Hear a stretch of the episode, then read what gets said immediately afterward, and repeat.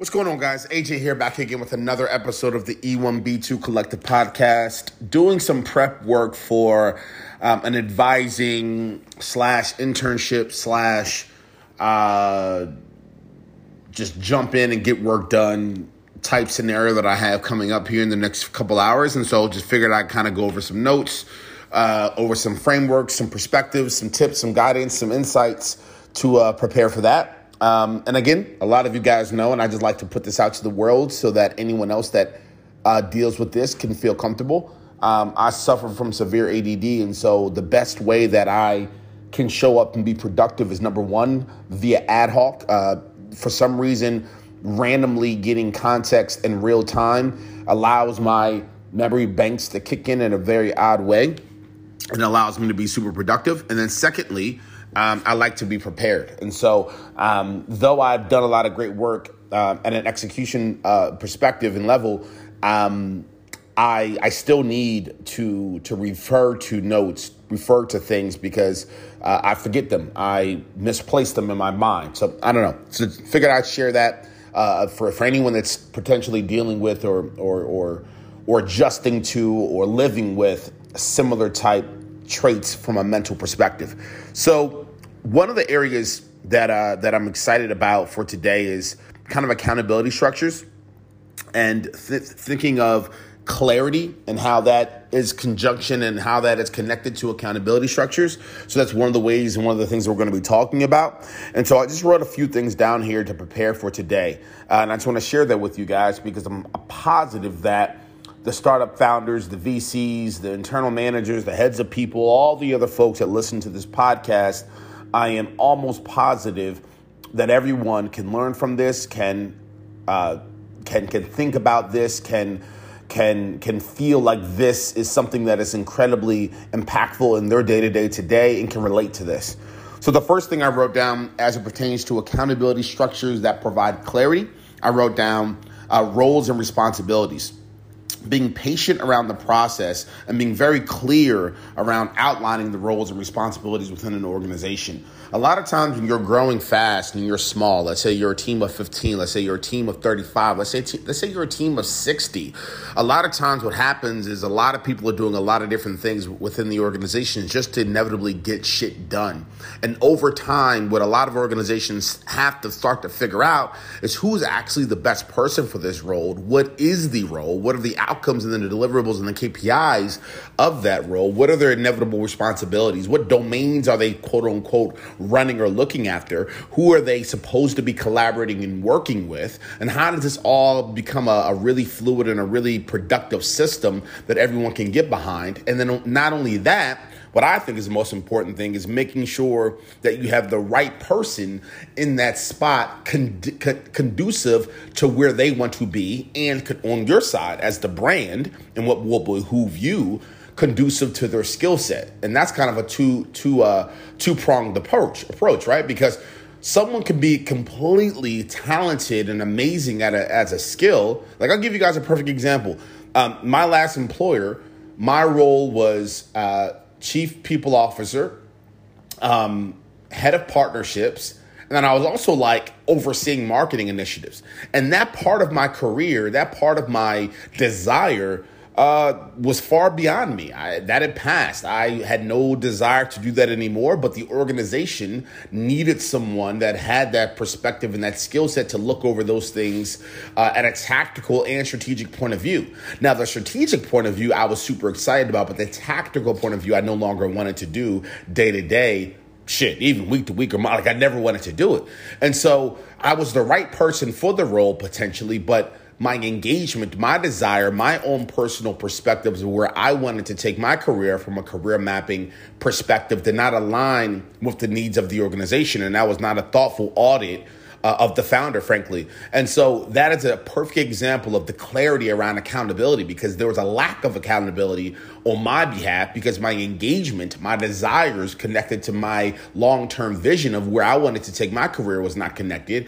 And the business needs were not connected to my personal needs.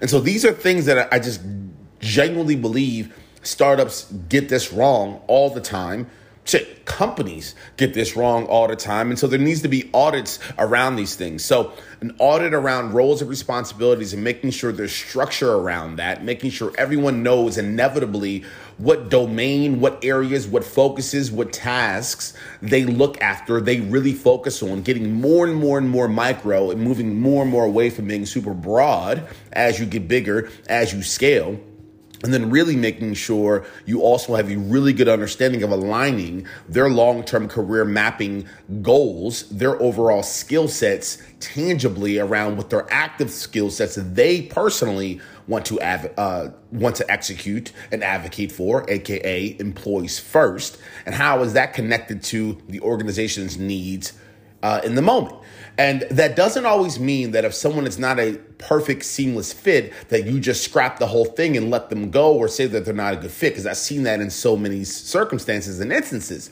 That may just mean you need to get a little creative and create an ad hoc role that puts them in a situation where their roles, their responsibilities, their deliverables, their KPIs, their outcomes are connected in a win win on both sides of the brand and for them personally long term. Now, that takes a little bit of hard work. That is not a clear cut, cookie cutter type thing, but that is something that I think in, will be incredibly important because you will have someone that is the right person for the role competence wise and the right person for the role engagement wise. So that's one thing that I think I want to talk about today and expand on. Another thing, decision making and authority within the organization. What does autonomy look like is one thing that I really want to kind of touch on today. What does autonomy look like within your organization? I want the organization to unpack for me, and if you guys are listening, you should unpack for yourself. What does autonomy look like within certain roles, within certain departments, and overall? Like, how much power do the, do the executives like tangibly have when it comes to decision making and authority? How much power do the managers and general managers have when it comes to uh, uh, decision making and authority? How much power does an individual contributor you know, a middle level, middle tier uh, employee, how much power do they have when it comes to workflows, when it comes to decision making, when it comes to authority? And another thing I want you guys to think about is what do you need to do from an information, from an internal communication standpoint? What, what, do, what do you need to do from a learning and development standpoint to have your middle level folks that are actually the ones making the thing go? What do you need to explain to them, update them on? Um, again, educate them around, learn, teach them for them to be able to make better decisions when it comes to decision making and authority and kind of having that autonomy and taking things over.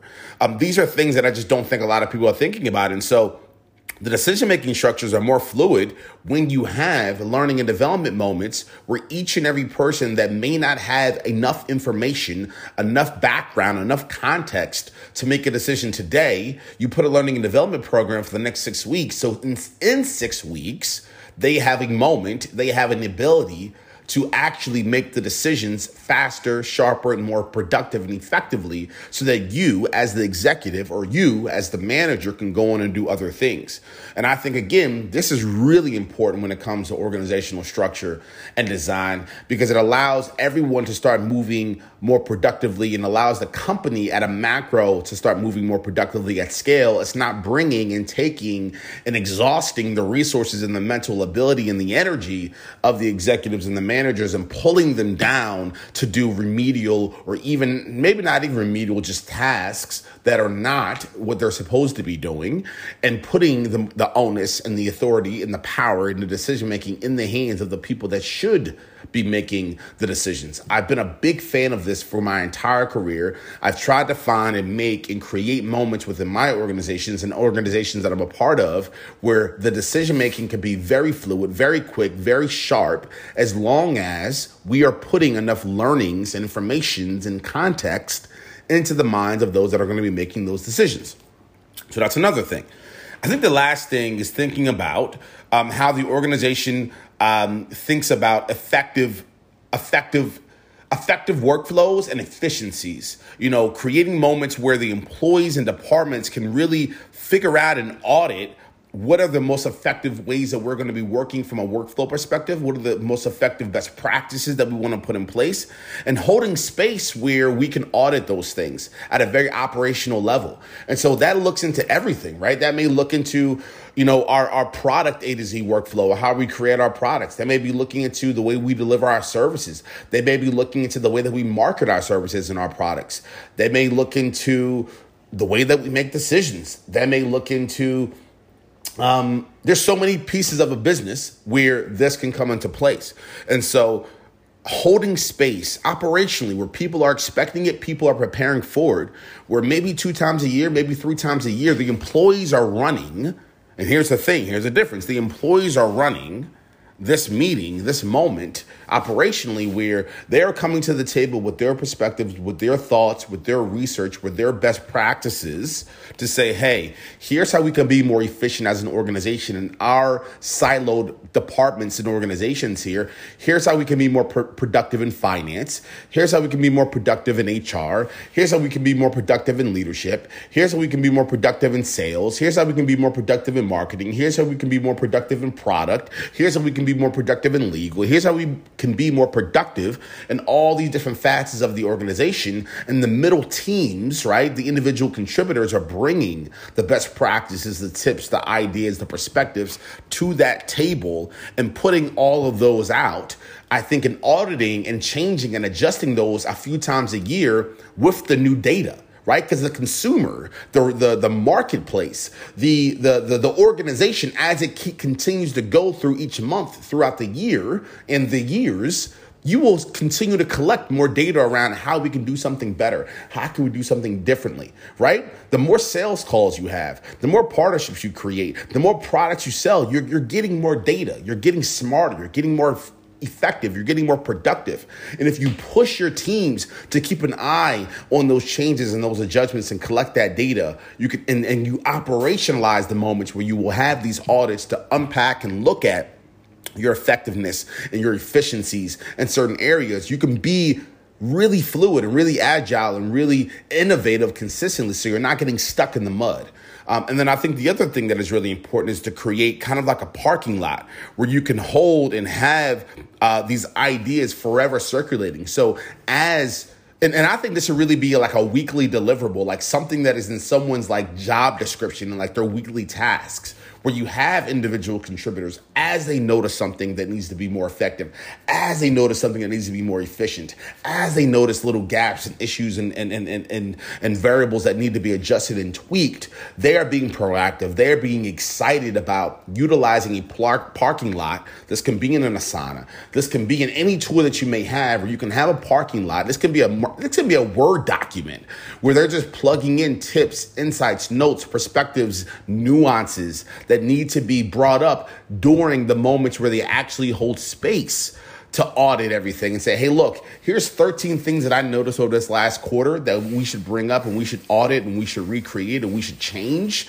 And that's really productive. And so allowing your individual contributors to get out of their own siloed brains and worlds and pushing them to have more autonomy, pushing them to have more ownership, to be thinking constantly forever and always about how things can be more, productive, how things can be more engaging, how things can be more exciting, how things can get done done more productively uh, is something that I think more organizations need to do. So, um, yeah, this is my version of prepping for today. These are my just initial thoughts around organizational kind of structure and effectiveness and, and, and how workflow jump into place here, how decision making jumps in, and how all these other things jump in. So, um, just one man's point of view. Hope this was helpful. And uh, wish me luck one today. Thanks a lot.